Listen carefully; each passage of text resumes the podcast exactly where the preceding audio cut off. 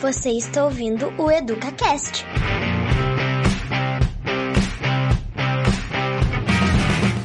Olá, pessoal. Boa tarde, boa noite, bom dia para quem estiver assistindo em qualquer momento essa nossa live que é gravada. O nosso SEMAI na rede, novamente, então, no mês de setembro, a gente está aqui. Sejam bem-vindos, comunidade em geral, professores, estudantes, quem está aqui com a gente hoje para conversar sobre arte. E para fazer parte do nosso grupo, então, eu chamo a equipe do SEMAI, que é a nossa psicóloga Aline, a Fabiola, nossa psicopedagoga, para dar, então, também as boas-vindas ao pessoal. Boa noite, então, a todos os colegas e, e ao pessoal de fora da nossa rede que está tendo a oportunidade de compartilhar conosco esse momento. Eu acho que a gente vai ter um espaço, assim, muito especial, falando sobre arte, né? e, e música e toda essa forma de expressão humana que nos traz o espírito mais profundo de cada ser que habita né, nesse planeta. Então, eu fico muito satisfeita de poder uh, estar num espaço onde a gente vai falar da parte artística e de toda a importância que ela tem no processo de aprendizagem. Então, é um prazer e vamos compartilhar esse momento todos nós. Um abraço e boa noite. Uma boa noite a todos. Então, é uma satisfação ter esse momento com vocês. E para iniciar e deixar o meu agradecimento, eu trago uma frase de Bertolt Brecht. Todas as artes contribuem para a maior de todas as artes, a arte de viver. Então, desejo um ótimo encontro para todos nós. Ótimo, gurias. Que coisa boa, então, esse momento hoje. A arte, ela precisa ser compreendida como um processo que envolve os sentimentos, as emoções. A arte, no contexto escolar, ela fortalece as relações sociais, corroborando para que as crianças desenvolvam a sua sensibilidade, a sua criatividade, experimentando a proximidade com as linguagens artísticas. Então, as artes hoje é uma boa companhia até na tristeza. E nesse momento, hoje, a nossa convidada especial é a Aline Franciele Morigi. Seja bem-vinda, Aline, para esse momento.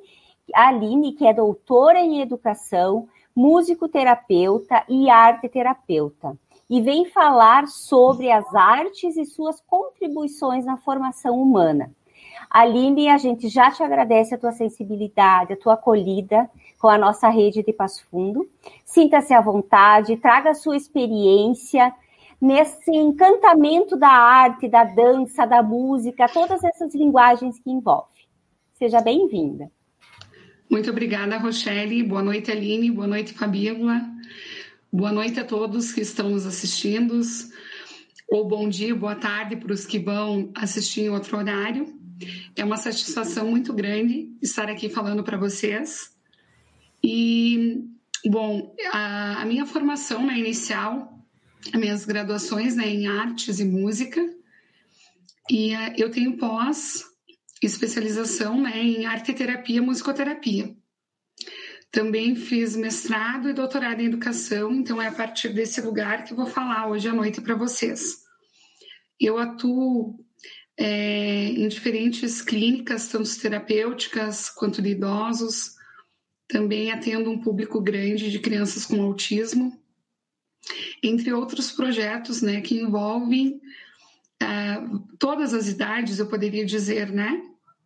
Então, eu fico também à disposição né, no chat, se tiver alguma questão que esteja ao meu alcance, para estar aqui colaborando com vocês. Então, é, esse material que eu preparei hoje para vocês foi pensando principalmente é, nos escritos que eu fiz na minha tese, baseados em Marta Nussbaum. Ela é uma filósofa que muito vem contribuindo né, na educação contemporânea. Então, para vocês saberem que eu parto principalmente dela para trazer algumas contribuições essa noite. Né? Então, como título, a minha apresentação tem As Artes e suas contribuições na formação humana. Realizando um retorno à raiz da palavra estética, A êxtase, de acordo com Duarte Júnior, indica a primordial capacidade do ser humano sentir a si próprio e ao mundo, num todo integrado. Ou ainda, vibrar em comum, sentir em uníssono, experimentar coletivamente. Como diria Merleau-Ponty, refere-se a um dedicar-se e a um refinamento de nossos sentidos, que nos colocam face a face com os estímulos do mundo.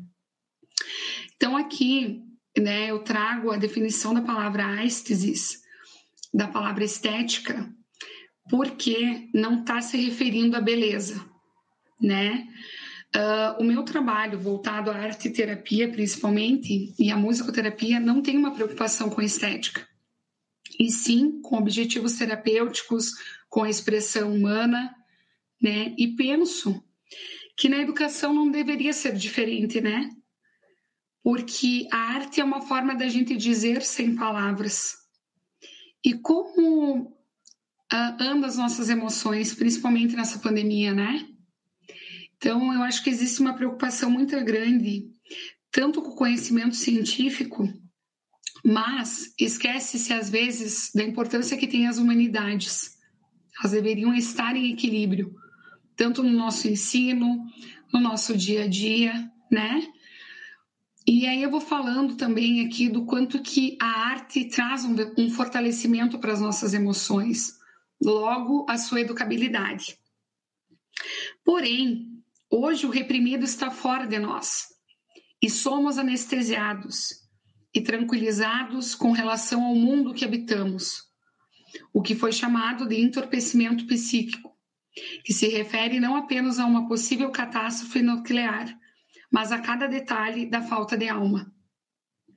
Desde nossas xícaras de café até os sons, as luzes e o ar, o gosto da água e as roupas praticamente descartáveis que colocamos sobre as nossas peles, desconfortáveis, porém fáceis de manter.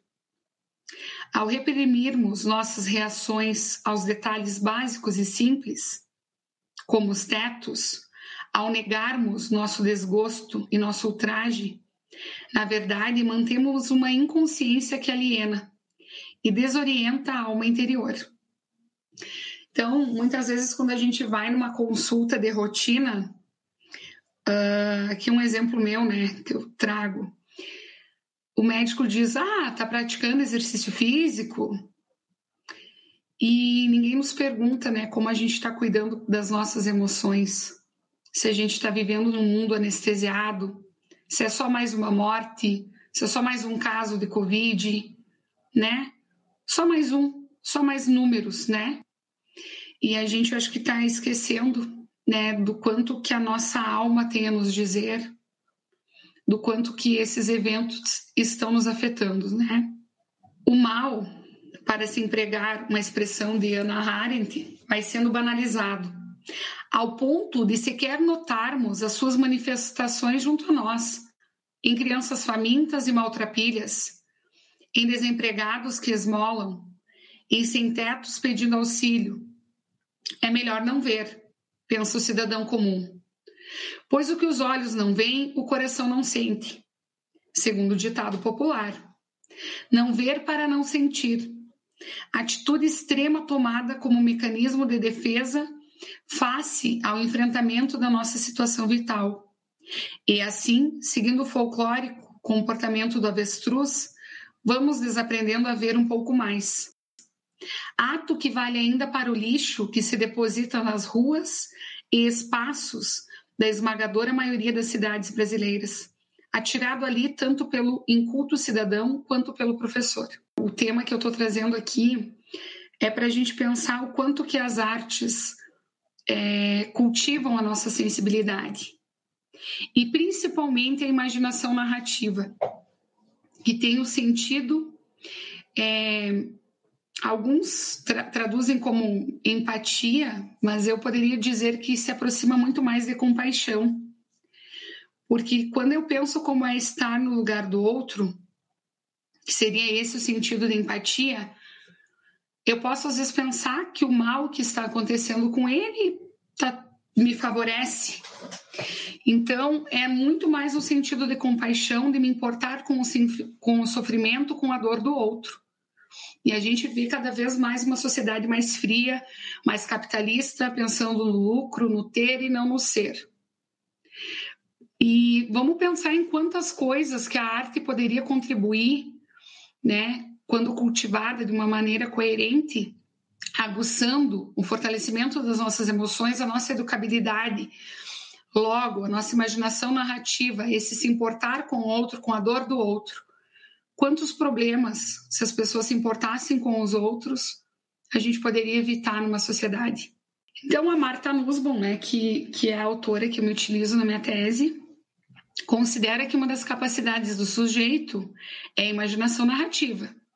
E essa consiste na capacidade do sujeito pensar como seria estar no lugar do outro, podendo entender de uma maneira reflexiva, a partir de um relato, os sentimentos, os desejos, as expectativas e as diferenças que a outra pessoa possui.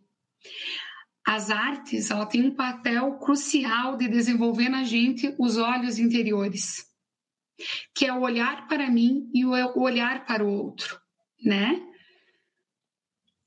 E, e também olhar para o outro nas suas diferenças, seja de sexo, religião, política, esse respeito pelo que vem com o outro, né? E, e a gente, às vezes, lá na infância, né, começa a desenvolver uma repugnância pelo aquilo que é diferente. E começa com as excreções do nosso corpo, que é, causa uma estranheza, e alguém vem nos dias, isso é sujo, isso tem que sair, né? Isso não pode tocar. E aquilo, logo depois, na fase adulta, na nossa adolescência, quando não bem orientado às nossas emoções, se projeta com aquele que é diferente, com aquele que tem uma opção sexual diferente, com aquele que tem uma religião diferente. Então, as artes, inclusive, ajudam a gente romper barreiras na sociedade. Uh, o canto coral, por exemplo, é uma forma de tu aprender sobre outras culturas, né, de cantar em grupo, de respeitar o outro que está ali contigo, né? E aí, uh, Marta, entre as artes, né, ela diz que está o jogo lúdico, né? E aí ela se refere também ao Winnicott, né?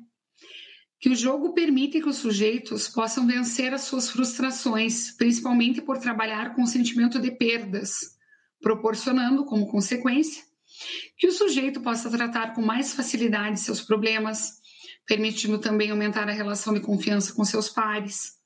O jogo também possibilita desenvolver a imaginação simbólica. O jo uh, como exemplo, tem-se o bebê que manipula objetos e brinca para que de algum modo sacie seu desejo pela mãe. Então aqui eu vou, vou sair um pouquinho né, dos slides e falar com as minhas palavras, né? O jogo lúdico, que é trazido também com uma das artes, né? Refere-se ao brincar. Quando eu brinco com o outro, eu entendo que a outra pessoa não é uma ameaça, mas que sim eu posso compartilhar de alegrias, né? De, de ter interação com essa pessoa. Inclusive nessa interação, ela vem a linguagem, que depois eu vou falar mais tarde, né, no papel que as artes têm também na linguagem, né? Então eu entendo que eu, quando eu jogo com outro, com, eu brinco com outro, que ele não é uma criatura ameaçadora, mas sim que ele é uma pessoa que eu tenho que respeitar nas suas diferenças.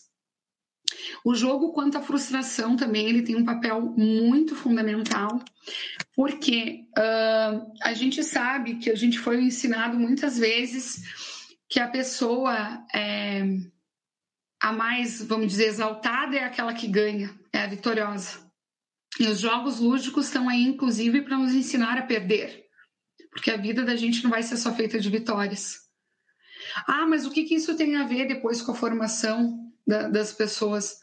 Uma criança, por exemplo, que é mimada demais, que ganha tudo e que nunca uh, vivencia frustração, por mais protegida que seja por seus pais, pela escola, enfim, uh, Vai chegar um dia que ela vai ter uma frustração, ela vai perder um bicho, um animal, um ente querido, e o jogo lúdico vem inclusive preparar para essas futuras frustrações que a criança vai ter.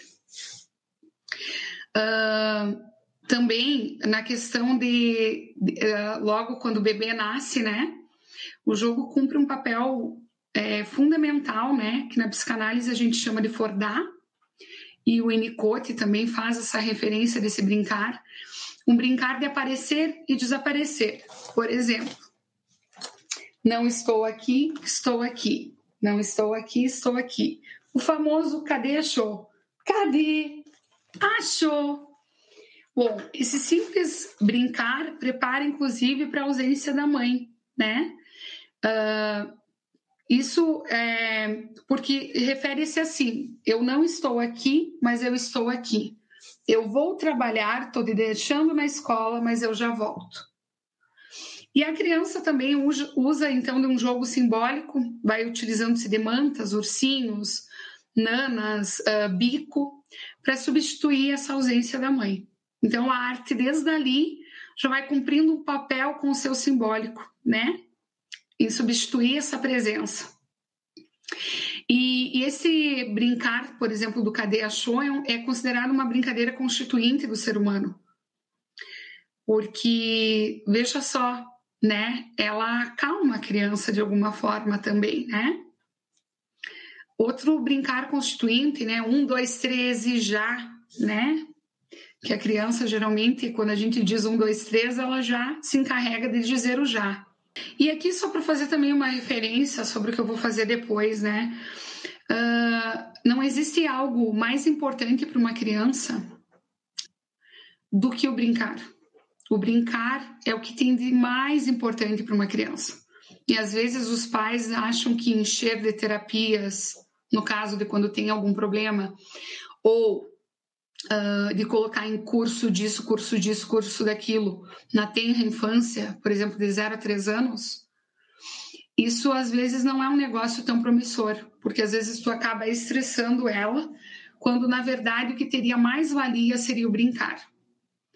Às vezes aquilo que é dito por ordem, né, acaba só por gerando estresse no professor, na família, no aluno, e se tu consegue trocar isso pelo brincar, tu já tem um ganho aí. Por exemplo, né, eu vou dar um exemplo da Julieta Jerusalinski, né, que ela deu num curso pra gente. A criança está no consultório e a mãe diz: coloque o casaco. E a criança diz: não! Coloque o casaco. E ela diz: não! E Julieta chega e diz assim: mãos ao alto, cowboy. E a criança imediatamente aceita colocar o casaco né? Então, o que, que acontece? Se trocou a ordem pelo brincar. E pelo brincar, a gente troca né, as relações que a gente faz na infância, através desse, pelo, pelas relações de trabalho na fase adulta. Então, o brincar não é menos importante, ele é constituinte do ser humano. Eu acho que isso a gente precisa lembrar, porque vem se esquecido a importância das brincadeiras. Entre elas, as danças de roda, é, um brincar beijado, né? Principalmente pela família, beijar o pezinho da criança. Isso permite com que ela ofereça para você os pés novamente. E quando acontece isso, a gente diz que é feito um laço, um vínculo. Né? A criança, às vezes, quando tem um autismo, não consegue estabelecer esse vínculo. Mas aí estamos nós, né? Quando for muito cedo, a gente pode dizer que o diagnóstico de uma criança deveria ser feito a lápis justamente pela quantidade de, de sinapses, pela sua plasticidade. E no momento que ela passa a oferecer esse pezinho para ser beijado, a gente tem uma interação, que é o contrário do autismo, do estar em si. Então, eu acredito muito no trabalho de intervenções precoces com crianças, acredito muito de um diagnóstico ser feito a lápis, justamente porque às vezes é só um sofrimento que está acontecendo, às vezes é uma mãe em depressão que não consegue fazer uma troca de carinho, às vezes é uma criança que não dorme direito, ou tem algum problema de ordem orgânica, ou está acometido de algum problema, às vezes até uma otite, por exemplo. E, e isso deve ser relevante. É preciso ser considerado isso antes de se taxar um rótulo como autismo, por exemplo, numa consulta de 15 minutos, quando na verdade às vezes é só uma criança ou uma família que está em sofrimento e existem muito, muitas intervenções precoces, principalmente uh, através do brincar, e que a gente pode conseguir grandes resultados e muitas vezes nem ser isso, só um indicador de que algo não está indo bem nessa infância, né? Uh, outra coisa que também para fazer uma ponte, né? Uh, mas para encerrar a parte dentro do jogo, uh, umas coisas que devem ficar sempre, eu acho, aqui, né? Presumir numa infância um brincar beijado, um brincar cocegado, brincar falado, brincar cantado, brincar perguntado. Uh, outra coisa que a gente está vendo, um grande problema, principalmente agora com a pandemia, né? Se acentuou mais ainda, né? As intoxicações eletrônicas que a gente, algumas famílias estão achando que o brincar é dar uma tela, um tablet, um iPad, um telefone para criança. E quando eu tenho ali aquele mundo fascinante de cores na minha frente, não só pela criança, às vezes é a família quando chega em casa e também começa a responder um monte de recados e não tem aquele tempo de brincar compartilhado com essa criança. E isso a gente está vendo no dia a dia, eu enquanto terapeuta, o quanto vem casos de problemas de linguagem, de atraso de linguagem. E muitas vezes é por essa mediação com o outro, por a falta dessa mediação do outro, onde está se tendo babás eletrônicas, né? Então, para vocês pensarem um pouco disso, porque quando eu tenho ali um mundo que me interte virtual, né? E ainda, meus pais que me entregam mamá pronto, eu não preciso pedir. Uh, é, tá na hora do banho, tá na hora disso, tá na hora daquilo, e não deixa a criança. Não estou dizendo que o extremo sempre é a frieza, né? E, e o demais é o grude, mas nesse caso, que não dá um espaço de uma falta, de uma ausência, uma troca de turno, supondo que a criança é capaz de pedir, certamente a gente vai ter um comprometimento na, na linguagem, né?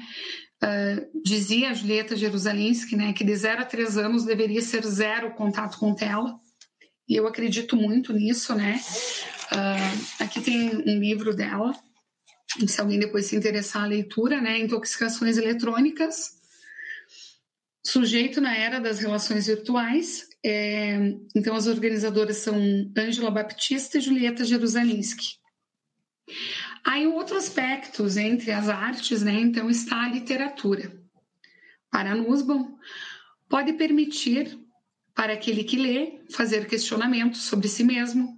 Esse fato faz com que as obras literárias se diferenciem das demais obras existentes, pois pela literatura, os sujeitos são instigados a se colocarem no lugar do outro, de como seria viver as experiências dos demais.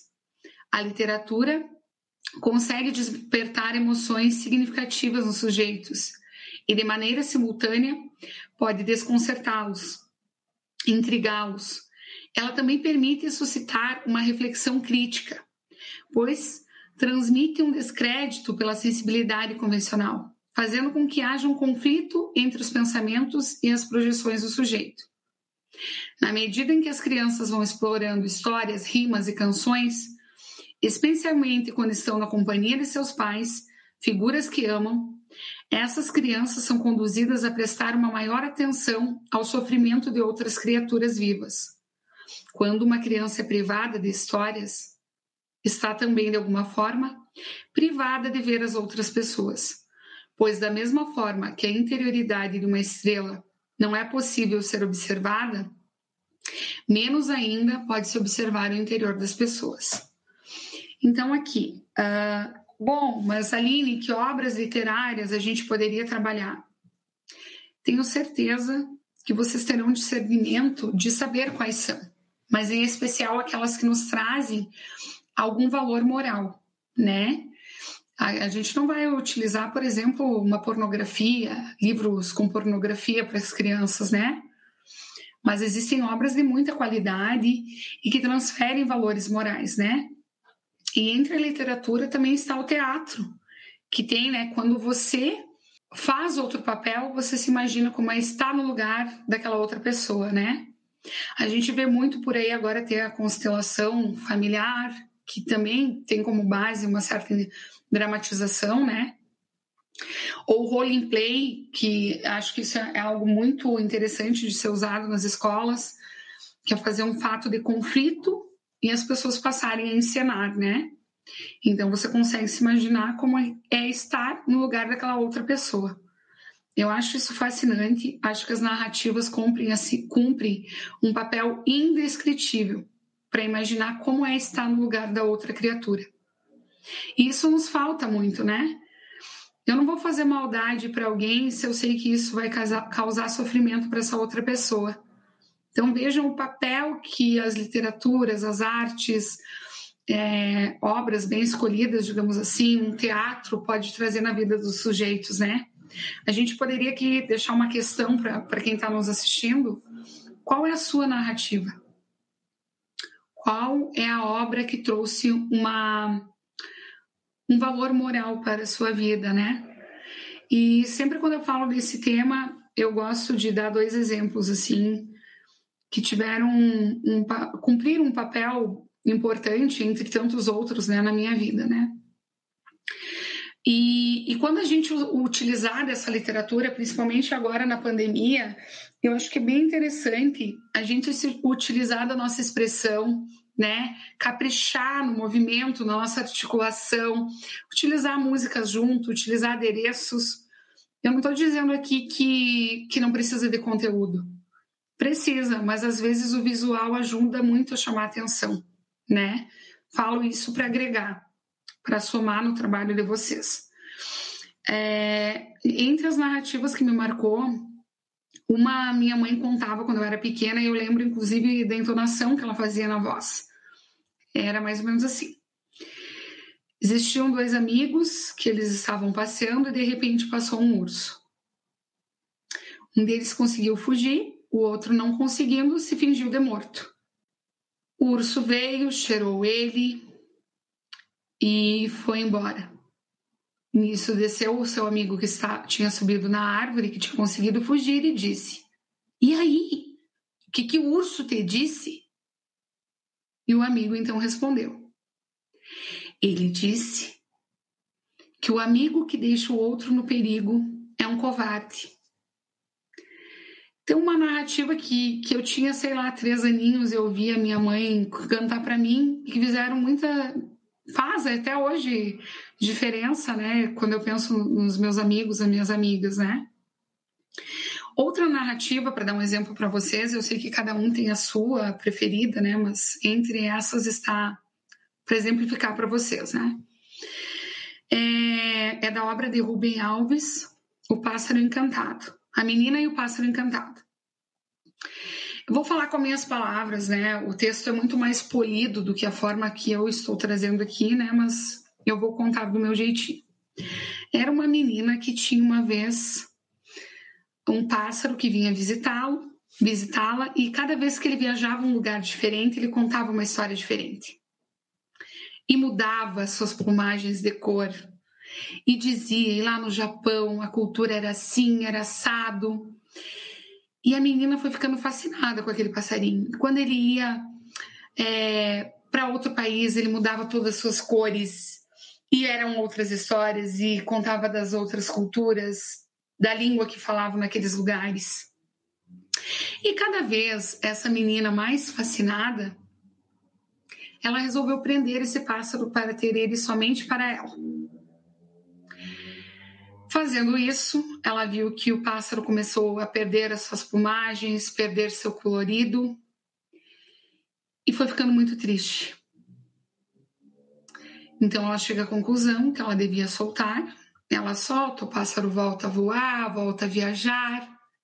E a moral da história é: a saudade faz as pessoas ficarem bonitas. Isso é, eu utilizo disso nas minhas relações de amizades, é, relações, vamos dizer, mais fraternas, porque às vezes quando a pessoa tem ciúme demais, isso acaba ah, a pessoa acaba ficando triste do outro lado, sofrendo, ou realmente indo embora da vida da, da pessoa, né? E, e também no sentido que eu acho que isso foi muito valioso, né? Que depois é, eu já tinha meus 13 anos.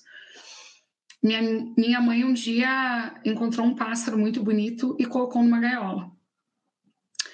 Quando ela foi dormir, adivinha o que eu fiz? Soltei o pássaro. Então, veja o quanto que as nossas obras que a gente leva aos nossos alunos fazem a diferença, né? Então, às vezes é um conto à noite que, que a família tira o tempo, né, de, de compartilhar com seus filhos. Sem dúvida, isso faz toda a diferença, né? E a gente tem, eu acho, um papel assim muito importante em, em levar essas obras, instigar essa curiosidade, né? Instigar essa sensibilidade. Porque é, por si próprio é mais difícil, né? As pessoas quererem buscar. Que refere-se ao acalanto, né? O acalanto é aquela cantiga de Nenar que, que a nossa família canta pra gente. Geralmente a nossa família, talvez os professores de educação infantil na hora do soninho.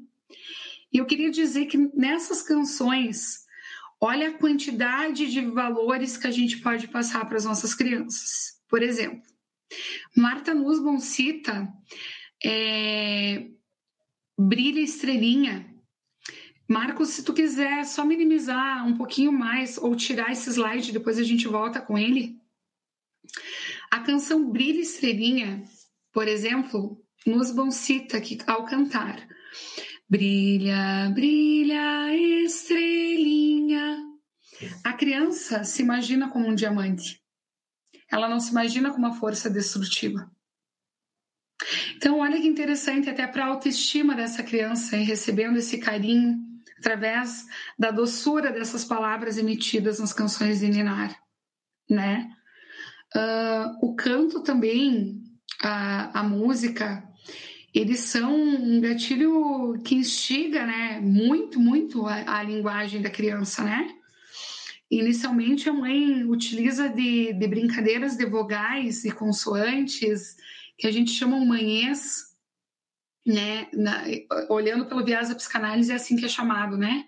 Esse cantarolar, que, por exemplo, quando a mãe tem a criança no peito ela começa: Menina, mãe, coisa mais linda! Que lindo você é! Esse, esse brincar, essa festa que a gente faz, também é um gatilho para a linguagem né? É, que envolve, que tu se envolve com interação, né? Uh, nunca me esqueço que uma vez uma fono disse para mim, ah, Aline, uma coisa interessante, né, para as crianças imitarem, né, a, a nossa articulação, utilizar um batom mais forte. Eu me recordo quando um professor dizia, não basta só o batom, mas a vida que tu traz nessa articulação, porque é diferente eu fazer Nenê da mãe, que lindo. Ou Nenê da mãe, coisa mais linda. Sem dúvida, é, é, esse segundo exemplo tem mais vida e é uma forma de envolver com o olhar também essa criança, né? quando há essa troca de olhar, né, onde a criança passa o peito não ser mais o seu primeiro desejo, porque ela vem mamar, né? Porque está com fome é uma necessidade. Mas quando é muito interessante estar com você e ela não passa mais olhar para o peito e sim para a pessoa, é porque é muito mais prazeroso estar contigo do que com o peito. Então, a importância, às vezes, até na educação infantil, de passar isso, quando a gente vê que isso não está acontecendo, que é esse laço, essa interação, essa troca de olhares que quando isso acontece, a chance de uma criança ter alguns problemas é bem menor, né? Uh, eu vejo nas minhas anamneses muitas crianças que não tiveram amamentação do peito. Mas, mesmo que se dê é, o leite na mamadeira uh, ou o bico, enfim, né? Estabelecer esse laço, essa interação, esse brincar falado, esse brincar beijado, esse brincar cocegado, esse brincar cantado. Isso permite a troca de olhar e isso é muito importante. Nussbaum entende que as artes podem trazer um fortalecimento às emoções dos sujeitos. Para a autora, as artes possuem uma função semelhante às obras de literatura, pois ambas permitem ao sujeito uma leitura crítica do mundo, trazendo a possibilidade que esses sujeitos desenvolvam reflexão e percepção de um modo mais aguçado, diferente de simplesmente observar e aceitar os fatos como são dados e impostos na sociedade, onde não se pode exercer o sentido de dignidade, humanidade ou cidadania. As artes, de um modo geral, permitem o fortalecimento das emoções e, nas crianças, permitem que elas possam adquirir novas possibilidades e capacidades de compreender a sua personalidade, bem como as dos demais indivíduos. A imaginação narrativa, cultivada através dos jogos, da literatura e das artes, permite especialmente a relação com outras culturas, o respeito pelas diferenças, a liberdade de expressão e ampliar o nosso olhar a partir de outros olhares. Esses aspectos são fundamentais para o desenvolvimento do sujeito e sua formação enquanto humanos. Assim, como para os vínculos de compaixão e identificação, que o permitem sentir as mais diferentes emoções, e por isso mesmo a necessidade de educá-las, né? Então aqui está falando justamente, justamente isso, né? Que elas propiciam se colocar no lugar do outro. Pode fechar, Marcos. Uh, elas propiciam a gente imaginar como é estar na situação do outro. Quando eu tenho essa imaginação pela dor do outro, logo se eu sinto essa compaixão, eu não vou fazer qualquer coisa, qualquer brutalidade, um ato perversivo, por exemplo, onde eu tenha prazer de sentir, é, uh, de ver a desgraça alheia, digamos assim, né? Também um outro é, aspecto, assim, bem interessante, né? Por exemplo, do teatro, né? Se você, por exemplo, com dedoches, fantoches, ou se você diz para a criança trazer uma história né, e dramatizar ela, por mais que ela dê nome, ah, o João, a Maria, é, prestem atenção porque ela está falando do mundo dela. Esse João, essa Maria tem a ver com os fatos do cotidiano da vida dela, né? Vou falar então agora também um pouco que, que entre as, as artes está a música, né? Também fazer uma ponte, né, do quanto que a gente é espelho. Uh, então a gente levar também um pouco de entusiasmo através da te das telas, né? Se eu quiser deixar o ambiente também mais alegre, usar mais um, um colorido para chamar atenção. Acho que isso são estratégias que podem auxiliar, né, bastante nessa questão da pandemia, né? Uh, tem uma artista aqui de Passo Fundo que eu não posso deixar de fazer referência, a Maria Lucina Busato Bueno, tem um trabalho incrível com tintas naturais, né? Daqui a pouco a gente propor, né, a criança mesmo da sua casa, né? Fazer uma tinta natural, fazer um instrumento musical. É, com certeza isso tem um outro sabor para nossa aula, porque ela vai dizer assim: isso aqui fui eu que fiz, essa tinta fui eu que fiz, esse instrumento fui eu que fiz, né? E aí vale a gente catar terra, erva mate, os chás, a água do pinhão, a água do feijão, a água do hibisco, a fricção das flores, a maceração, né, infusão, e isso, em uma outra oportunidade, né, a gente pode fazer uma live só sobre isso, né, mas assim, o quanto que é interessante isso, principalmente para a autoestima, né, esse criar, esse fazer, sentir o cheiro da tinta, a experimentação, né, uh, e aí a gente agrega nas líquidas um pouquinho de álcool, e nas, nos pigmentos em pós, né, um pouquinho de cola, um pouquinho de água. Isso vai depender da textura que a gente quer, né?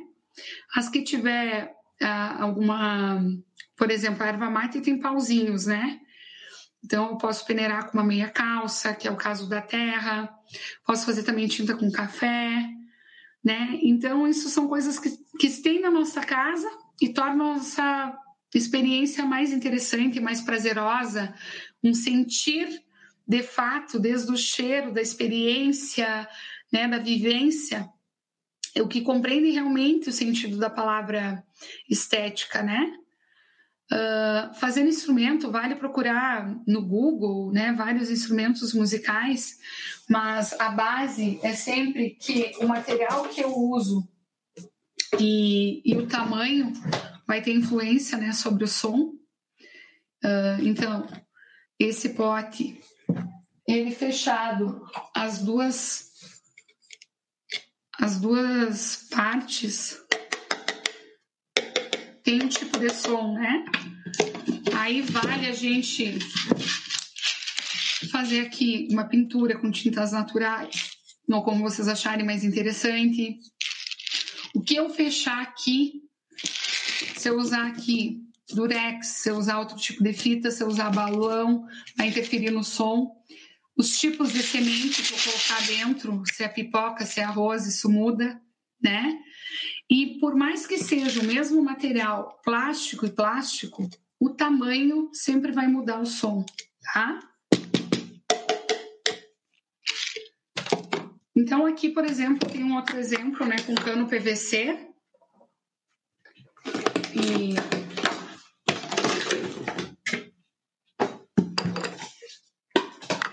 esse aqui foi fechado, né, com fita adesiva sei se é adesivo o nome, acho de papel que chamam, né? Mas é uma fita. Tem um tipo de som. Se eu fechasse aqui embaixo, em cima e embaixo, teria outro tipo de som, né? Uh, com um balão. Nesse caso aqui, ele deveria ser ainda mais esticado. Então, tenha em mente que sempre o tamanho, o tipo de material utilizado vai influenciar né, no som. Uh, vale a gente fazer som com os objetos que a gente tem na nossa sala de aula. A música sempre nos transporta, né? Se eu cantar canções mais alegres, mais rápidas, poderia dizer que o que é mais definitivo é a velocidade da música. Se ela for mais rápida, transporta, traz mais alegria para a gente. Se ela for mais lenta, mais introspecção.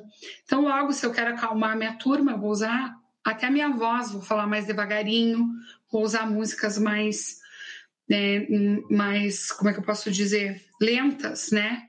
No senso comum, assim. Ou se eu quero justamente causar alegria e, consequentemente, eles vão ficar mais elétricos, mais ativos, eu canto mais rápido, falo mais rápido, né? Uh, também outra experiência que. Ah, outra coisa também que deixa muito interessante, né? Uh, não só a aula de música, mas, como eu já dizia, né, para contar as obras uh, literárias, mudar a entonação da voz, usar dinâmicas, né? Mais forte, mais fraco, mais baixo, mais alto, é, mais fino, que a gente chama na música de agudo, mais grosso, eu sou o lobo mau, ou mais fininho, Hakuna Matata, é lindo dizer. Tudo isso dá vida na nossa articulação. E, querendo ou não, é, é outro contar de história, né? É outro cantar. Quando a gente utiliza, se torna mais prazeroso, né? Utilizar também daquilo que é trazido pelo aluno, né? A gente pode pegar uma borboleta que entrou na sala, daqui a pouco causou agitação, e entender que ela só atrapalhou a aula, eu posso partir dela e construir toda a minha aula com base nessa borboleta. E isso vai ter mais sentido. O que tem a ver com a nossa vida tem mais sentido. Por isso não há nada mais eficaz na infância do que o brincar. Ah, quais músicas eu escolho? Eu posso oferecer músicas para meus alunos, mas as que têm mais sentidos são as que se referem ao mundo deles. Ah, mas pro eles gostam de funk. E aí? Olha, a gente pode trocar de repente as letras que te disserem algo pejorativo, né? Pode fazer esse tipo de movimento, por exemplo, para estar tá aceitando o que é trazido também por eles, né? E, e, não é porque não a gente, ah, a gente vai ser contra então esse estilo. Fala de uma cultura. Mas, claro, quando tem algumas letras que, que a gente não pode trabalhar em sala de aula, né? a gente pode tentar fazer uma paródia, né? Muda-se a letra, traz valores nessa letra. Então, né, uma outra ponte aqui fazendo para vocês. Uh, então, ah, mas a gente não tem instrumento. A possibilidade de fazer, né, que eu dei para vocês, até usar as panelas da cozinha, tá valendo? Os tamanhos diferentes da panela vai influenciar no som, né? Uh, ou com os objetos que eu tenho na sala, por exemplo. A mola do meu caderno eu faço um reco-reco. Eu percuto a mesa, eu percuto a grade, né? Uh, o lápis, eu posso fazer minha baqueta, né? O interessante para a cognição é sempre a gente utilizar as duas mãos, né? Então, se eu vou confeccionar chocalhos, instigar que eles usem as duas mãozinhas, né? Inclusive, isso, desde a infância, poderia se dar dois lápis para se escrever, para se pintar. Chega um momento que a criança vai optar qual ela tem mais habilidade. Mas se nós fôssemos instigados desde pequenos, a gente teria a possibilidade de escrever com as duas mãos. Logo, um aumento cognitivo. Trabalho os dois lados do meu cérebro. Eu utilizo da bateria na, nas minhas sessões de musicoterapia, não porque eu saiba tocar bateria, mas porque eu sei que quando eu estou oferecendo esse instrumento sem uma pretensão de estética, mas sim da expressão da pessoa como catarse, botar a raiva para fora, vamos acalmar essa turma tocando tudo. Claro, com respeito, sem agressão ao outro, sem destruir a nossa sala. Mas isso também é uma forma de trazer relaxamento para eles né? Pensam que às vezes eles não conseguem ficar o tempo todo paradinho, bonitinho, quietinho. Então isso pode servir também para o relaxamento deles, né? Uh, então a gente teria a possibilidade de escrever com as duas mãos, mas daí ainda sobre a bateria, eu, eu tenho ela lá na, no meu espaço terapêutico porque eu trabalho as duas mãos e os dois pés. Então é o equivalente a falar quatro línguas. Então, trabalho todo o meu cérebro. Então, isso instiga muito as pessoas também na cognição. Uh, outra coisa bem importante, né, para falar, né, uh, existem algumas pessoas que acabam dando muito desenhos prontos para as crianças. Então, aqui eu também gostaria de, de fazer uma crítica, né, sobre isso, porque o que, que acontece? Quando eu dou um desenho pronto, só tem uma finalidade. Eu pinto daqui até aqui. Limite. Ou para preencher o tempo dessa criança. Porém, como consequência, tenho logo uma criança que às vezes vai dizer, bah, eu não sei mais desenhar. Porque ela fica fazendo um comparativo com esse desenho pronto. Então, se eu quero ter crianças criativas, alunos criativos, instigar a criatividade, não deem desenho pronto. Deem uma folha em branco e deixe que ela crie, né? Outra coisa. Ah, ela desenhou um macaco, mas não ficou com cara de macaco. Quem sou eu para criticar o trabalho? Esse é o macaco dela. Recebe. Em vez de dizer, o que, que é isso? Diz, me conta sobre o que tu fez né? E além de tu ter um aceite sobre isso, tu vai evitar uma criança frustrada que daqui a pouco te diga eu não quero mais desenhar, eu não sei desenhar, né? Uh, também respeitar, né, nas apresentações, se alguma criança não quer fazer, né? Porque às vezes acaba sendo até um ato de violência se a gente quer forçá-las a apresentarem, fazer um teatro, né, que seja prazeroso para elas. E a música, né, é uma via que instiga muito a linguagem por ela ser muito mais prazerosa do que aquilo que é simplesmente dito. Tanto que nos cursinhos pré-vestibulares utilizam da música, porque é muito mais fácil para memorização, para decorar macetes, né? Então, bem importante a gente utilizar a música, porque elas vão aprender com mais facilidade, podem usar nos conteúdos, no que vocês quiserem, que certamente elas vão ter uma memorização, vai fazer elas sentirem mais, né? E, consequentemente, elas vão aprender mais também. Uh, ainda sobre a música, né? Uh, a gente pode utilizar, como eu dizia, então, né, para catarse, para o relaxamento, aumento da cognição e também de dizer né, através dos sons, aquilo que é da nossa vida, né? Quando eu digo qual é a tua música preferida, tá falando da sua vida, do seu mundo, tá contando algo. A psicóloga a gente conta com as palavras, na arte não necessariamente. A gente pode utilizar um desenho, um teatro para manifestar as questões do mundo interior da gente, tão importante até para a gente não adoecer. Porque, por exemplo, aquelas pessoas que não perdoam, que guardam muito ressentimento, que ficam remoendo muitas mágoas e não colocam para fora, como já dizia o ditado, quem canta seus males espanta, às vezes acaba somatizando em doenças no seu corpo. Então vejo a importância no sentido de expressão, de colocar para fora aquilo que eu sinto de uma forma saudável, não é batendo no outro, não é ofendendo o outro com palavras, mas existem formas simbólicas, né, que podem ser muito mais cativantes, inclusive nesse período, né? Uh, bom, e queria também dizer que no processo da linguagem eu utilizo muito da técnica provocativa, porque é do ser humano querer completar. Por isso que eu dizia antes lá sobre a importância, às vezes, da, dos pais deixarem a criança pedir por algo que, que elas desejam. Então, se eu faço para vocês, pam, pararam, pam. Sem dúvida, vocês ficaram com vontade de dizer pam, pam. E, e é essa por ser do ser humano querer completar, é importante às vezes essa falta também da vir a linguagem, né? De fazer algumas perguntas, supondo que tem alguém ali que sabe responder. Isso tem a ver com o nosso brilho no olhar. Isso é o que é chamado na psicanálise, mas no senso comum a gente chama de autoestima, na religião a gente chama de fé. Quando a gente não tem esse brilho no olhar, nosso aluno não aprende. Se eu disser, aquele cara não aprende, não tem mais jeito, tenho certeza que isso se consolida. Diferente de quando eu tenho entusiasmo e digo, ele vai conseguir. E ele consegue. Então, por exemplo, os pais não têm certeza nenhuma que a, o seu filho vai andar, né? Estou dizendo aqui numa criança saudável. Lá pela Santa ele diz assim: é claro, ele não se coloca lá no outro lado da rua porque isso simboliza a frieza mas nem grudado no seu corpo, porque isso é o grude.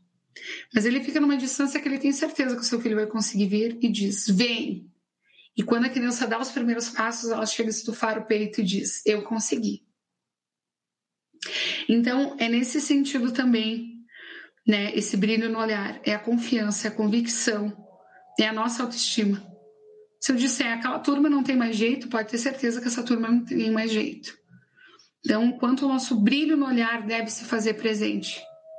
E aí que eu estava dizendo, eu uso muito a técnica provocativa né, no meu trabalho, que consiste em cantar uma canção conhecida pelo atendido por mim e paro. Por exemplo, fui morar numa casinha. E aí, se a criança conhece, que tem que ela conhecer, é claro, ela vai me dizer o Inhá. Talvez inicialmente ela ainda ela percuta um objeto, ela bata a palma, mas ela vem buscar esse som, porque é do ser, ser humano querer completar. Uma completude que nunca se completa, na verdade, né? Mas ela ela vem buscar essa falta. Isso é algo bem positivo que eu utilizo e instiga também a linguagem. Então, como eu dizia também antes, né? Um, a gente fala, né, através da música, daquilo que a gente representa simbolicamente, né? Então, eu vou encerrar aqui minha participação, né? Depois a Rochelle vai entrar também aqui, uh, deixando então uma música para vocês, né? Uh, quando quiserem trabalhar música em sala de aula, tentam partir do que eles gostam isso vai fazer mais sentido, vai ser mais prazeroso. É, eu estudei sobre Dewey no mestrado e ele dizia: a arte não deve ser separada da vida. A arte deve ser a própria vida, né? Então, a gente deve conciliar as coisas que nos fazem bem também na sala de aula, né? Conhecimento, prazer, né? A razão, a emoção. E essa aqui, então, é uma música que fala um pouquinho de mim. Não é minha, é claro, mas eu, eu gosto muito do que diz nela. E eu encerro a minha fala com ela. Ando devagar porque já tive pressa, levo este sorriso porque já chorei demais. Hoje me sinto mais forte, mais feliz, quem sabe só leva a certeza de que muito pouco eu sei, ou nada sei. Conhecer as manhas e as manhãs, o sabor das massas e das maçãs. É preciso amor para poder pulsar, é preciso paz para poder sorrir, é preciso a chuva para florir.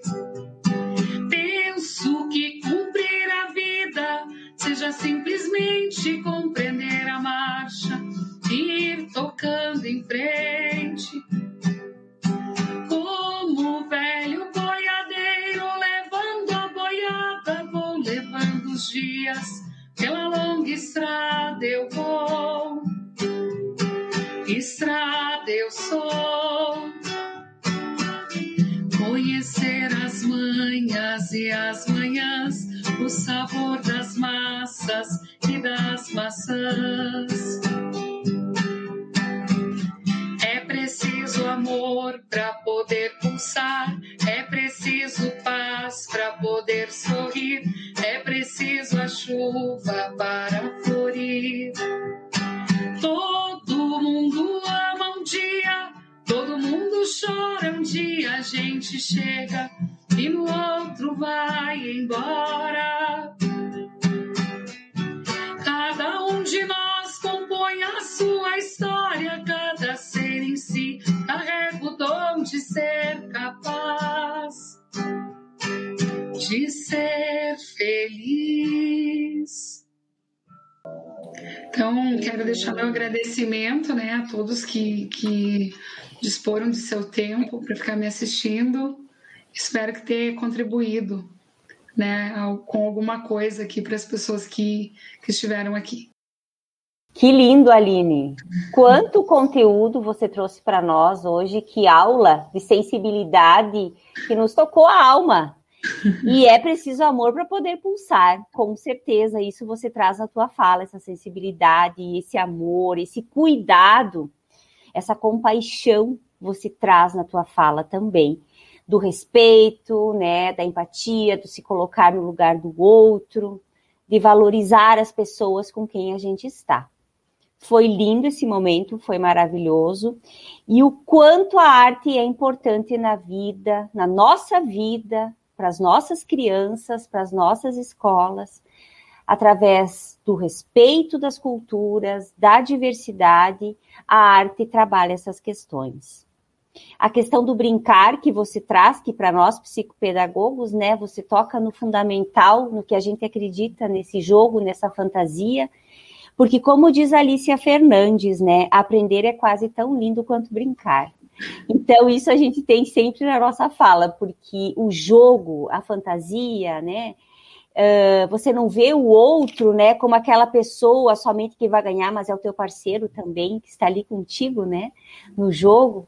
Isso é muito importante. Eu convido a Fabiola, a Aline, para vir, então, também encerrar com a gente, fazer as suas contribuições nesse momento, né, tão importante assim para a nossa rede. Então, eu passo para as meninas. Pode ser. Então, Aline, eu gostaria de agradecer imensamente pela live de hoje, a abordagem dela, assim, a tua fala uh, provocou de forma positiva um turbilhão de sentimentos e emoções.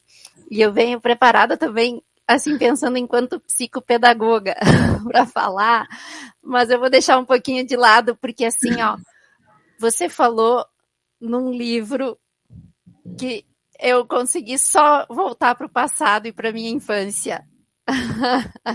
Ai, tu tem ele! Meu Deus, a menina e o pássaro encantado. Eu tenho ele, olha, ele tá amarelinho. Eu tenho ele desde a quinta série. Então a live para mim se tornou assim algo uh, que, sabe, quando uh, as emoções, o passado, essa questão da, da literatura, quanto é importante. Eu sou completamente apaixonada pela educação infantil, trabalhei muitos anos com a educação infantil e a gente vê como as crianças abrem né, a, a visão que eles têm de mundo através da literatura. É uma arte fantástica né, que também eles colocam essa emoção para fora. E daí eu não podia deixar de ir buscar esse livro para mostrar e ler aqui um, uma passagem que diz dele que eu acho fantástica. Diz assim: então as, as histórias elas têm o poder de transfigurar o cotidiano. Elas chamam as angústias pelos seus nomes e dizem o medo em canções. Com isto, angústias e medos ficam mansos. Claro que são para crianças especialmente aquelas que moram dentro de nós e têm medo da solidão. O Ben Alves, né? E daí já lindo, né? Ai, é lindo. E daí já também consegui eh, coloquei junto a questão da pandemia, né, que como tá difícil e como a gente precisa trazer essas emoções e esses sentimentos das crianças para a gente conseguir sim ter a aprendizagem, focar também na aprendizagem, mas como precisa ter essa questão do afeto, né? Essa ligação entre a aprendizagem e o afeto tem que estar tá muito relacionado. Então, esse livro é fantástico, eu tenho ele comigo de cabeceira. Foi muito bacana, Aline, me perdi um pouquinho, porque sabe quando tu fica assim emocionada? Gostaria então de mais uma vez agradecer pela live, por esse momento maravilhoso de estar aqui enquanto psicopedagoga, enquanto uh, ouvinte. Muito obrigada. Eu também queria pontuar, né, como foi prazeroso poder estar aqui nesse momento, ouvindo toda essa, essa contribuição e esse falar, né, que, que a Aline nos trouxe em relação à arte, uh, tanto da literatura como da música, todas as formas de expressão artística, né, e como elas são essenciais na nossa, no nosso cotidiano e como elas nos inspiram e nos fazem mais sensíveis, nos fazem pessoas melhores. Eu vi que a Fábio comentou ali a questão de que ela adora educação infantil, né? Mas eu gostaria de colocar também, eu também adoro educação infantil, mas eu gostaria de, de lembrar, assim, que a gente não esquecesse dos nossos adolescentes, né? Porque até o Fundamental 1, a gente sabe que tudo isso vem, os professores trabalham bastante, a questão da arte, a questão das histórias, da literatura, uh, e a arte até como uma forma de expressão. E os nossos adolescentes também precisam desse espaço da arte dentro da escola, né? Da música, da arte, de poder uh, fazer relações com todo esse, esse simbolismo que qualquer área da arte nos traz, né? Então eu queria lembrar aqui de não esquecermos, né, também de oportunizar os nossos adolescentes de toda a rede e de todo o nosso país, que eles tenham esse contato cada vez mais profundo com todos os processos artísticos e com todas as formas de expressões da arte, seja através de filmes, de séries, de músicas, de todas as relações que a gente consegue fazer através desse, desse, desse conhecimento né, tão amplo e tão importante que é a parte artística. Então, queria te agradecer, Aline, foi um prazer que tu retorne outras vezes, né? E, e como psicóloga, eu gostaria assim de pontuar uma frase que tu colocou ali que eu gostei muito, até porque é um, uma visão minha e da colega que é a Annelise que trabalha comigo, que é que o diagnóstico da criança deveria ser uh, sair a lápis, né? Então, uh, eu achei isso aí bem importante e eu quero aproveitar essa tua frase para reforçar com os nossos colegas da rede porque a nossa função acaba sendo fazer muitos diagnósticos, né? Mas sempre nós colocamos para os nossos colegas que nós tratamos de uma hipótese, de uma observação num momento. Claro que para nós não vem os casos que estão bem, né? A gente vai entrar e avaliar crianças que estão com dificuldades. Então, as situações são realmente as mais delicadas que tem na, que, que tem na rede. Mas que eu gostaria de pontuar isso, que quando a gente encaminha um parecer com uma observação, com uma triagem, com uma avaliação, que isto muitas vezes não é algo que determina ou que marca, que vai construir a história daquela criança, é uma parte, é um, é um momento, né? A criança é um ser em desenvolvimento e às vezes três, quatro meses, um trabalho terapêutico com algum tempo, tu já vai observar aquela criança meses depois e já não vai mais parecer a mesma, né? Porque todos estão mudando e a criança está sempre em constante mudança. Então, de poder pegar essa frase que tu pontuou, nós não podemos enviar lápis o nosso diagnóstico, mas a gente escreve sempre ali para os colegas que é uma hipótese. Então, lembre, nós não estamos rotulando ninguém, nem nós do setor do SEMAI, e nem vocês, como professores, podem, nem deveriam fazer isso, né? Que isso sirva também para a gente seguir nossa caminhada, uh, pontuando o potencial de cada um e tentando inspirar cada vez mais cada um dos nossos alunos, né? E desenvolver os potenciais que cada um traz. Então, obrigada, foi um prazer e volte sempre, tá, Aline? contribuiu bastante com a nossa rede. Gurias, a gratidão é minha, né? E dizer para a Fabiola que eu me emocionei aqui de ver que ela tinha o livro. Legal. Ganhei a noite. Sim, ela me mandou, Rochelle, eu tenho o livro, será que eu pego? Eu disse, sim, eu disse, Por pega. favor, eu, reti... eu não tenho, olha que vergonha, né? Eu retirava na biblioteca, né? Uh, mas sobre a Aline, uh, o que tu pontuaste, né? Uh, sim, eu dei um enfoque para, claro, para ter infância, mas essas artes são importantes em todos os momentos da nossa vida, né? A expressão é imprescindível, independente da idade, né? Quando eu trabalho com adultos e acolho, acolho, desculpa, os desenhos, a, as obras, todas as manifestações deles, as músicas escolhidas, é, é justamente porque eu sei o quanto que elas podem auxiliar, principalmente no fortalecimento das emoções, né? Hum. Por isso que eu citava também o exemplo do funk, que vem a ser também um gosto já dos adolescentes, né? Isso. E fiz essa menção aqui, né, do respeito pelo que é trazido pelo outro, mas é claro, como eu dizia, às vezes tem uma letra, letra pejorativa, né, que a, a, gente pode fazer uma paródia. Uhum. Mas todos os elementos aqui, independente da idade, né?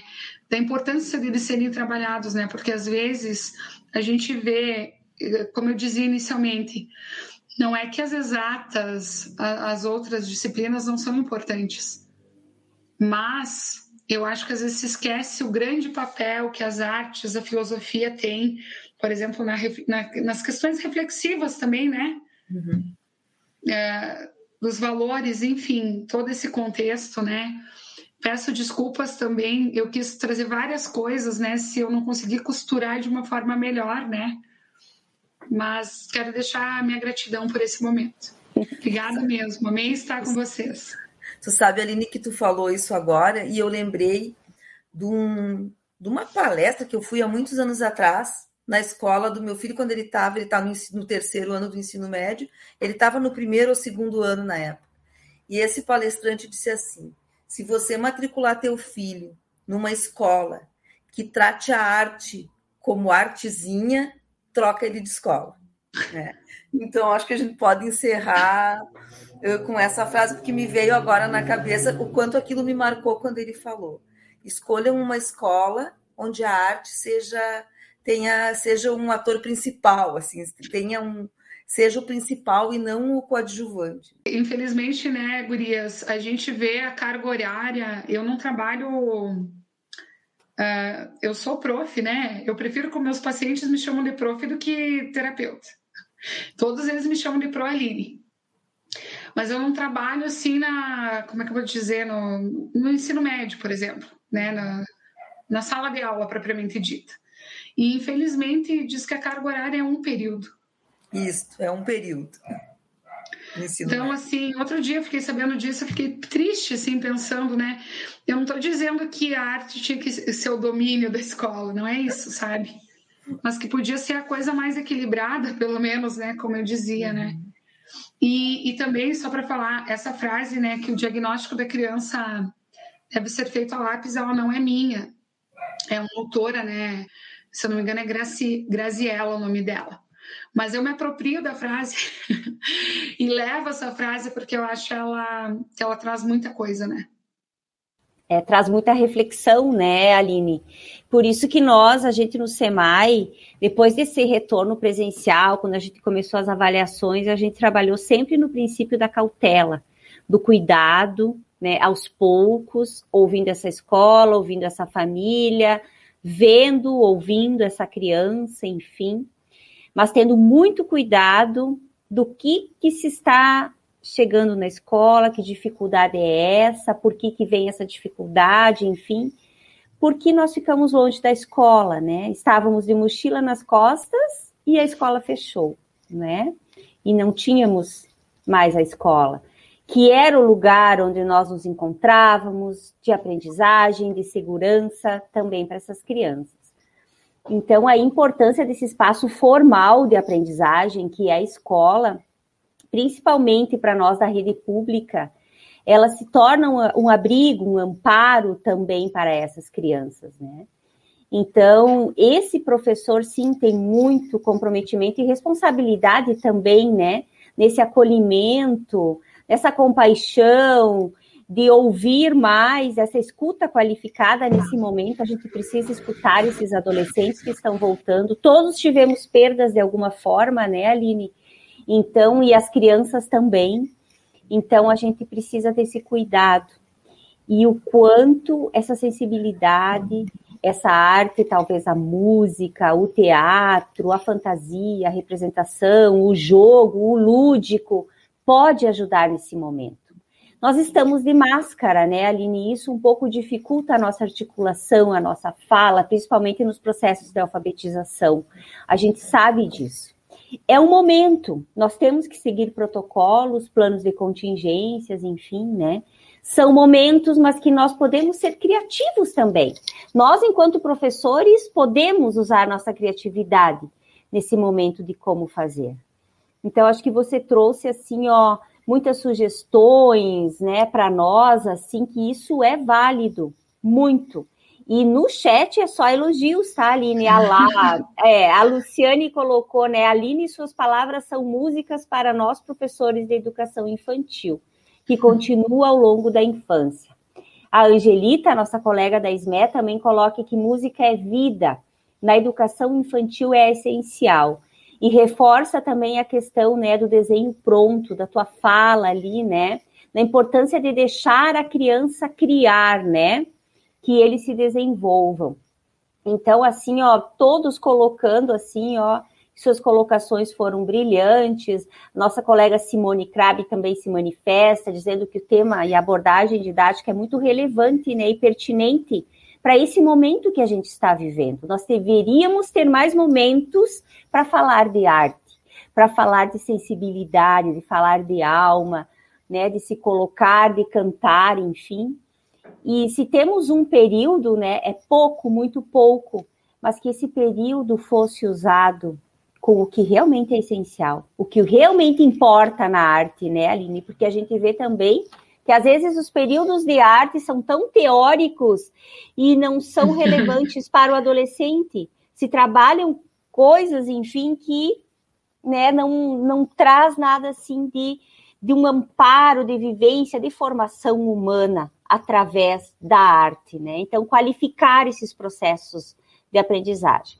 Eu acho que a gente Eu tem acho... muito que aprender, né? Rô, é, outra coisa, assim, eu não posso terminar a live sem dizer isso, que vai, vai suscitando, né, na fala de vocês. Sobre o jogo lúdico, né, uma forma também na adolescência dele ser trocado, esse simbólico, né, do jogo, é através da educação física, né, do que ela estabelece, né. E, e Platão tem uma frase que eu também me aproprio. Ele diz assim, ó, a ginástica é equivalente para o corpo o que a música é para a alma, né? Então, o que, é, que vem ser um remédio para a alma. Então, eu acho isso muito, muito importante, né? É, é, é, nessa questão que eu digo, né? Que às vezes, ah, ah eu não vou ir na psicóloga.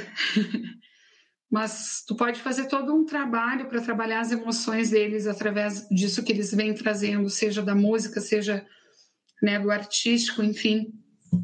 É, e, e, por isso eu disse, não é, não é a preocupação pelo belo, né? Isso aqui é feio, isso aqui está errado mas para além do belo, né? Para o que faz sentido, de fato, né? Uh, e, e, ali ainda sobre a, a questão do rótulo. O que, que acontece quando tem um rótulo precipitado um diagnóstico precipitado, né?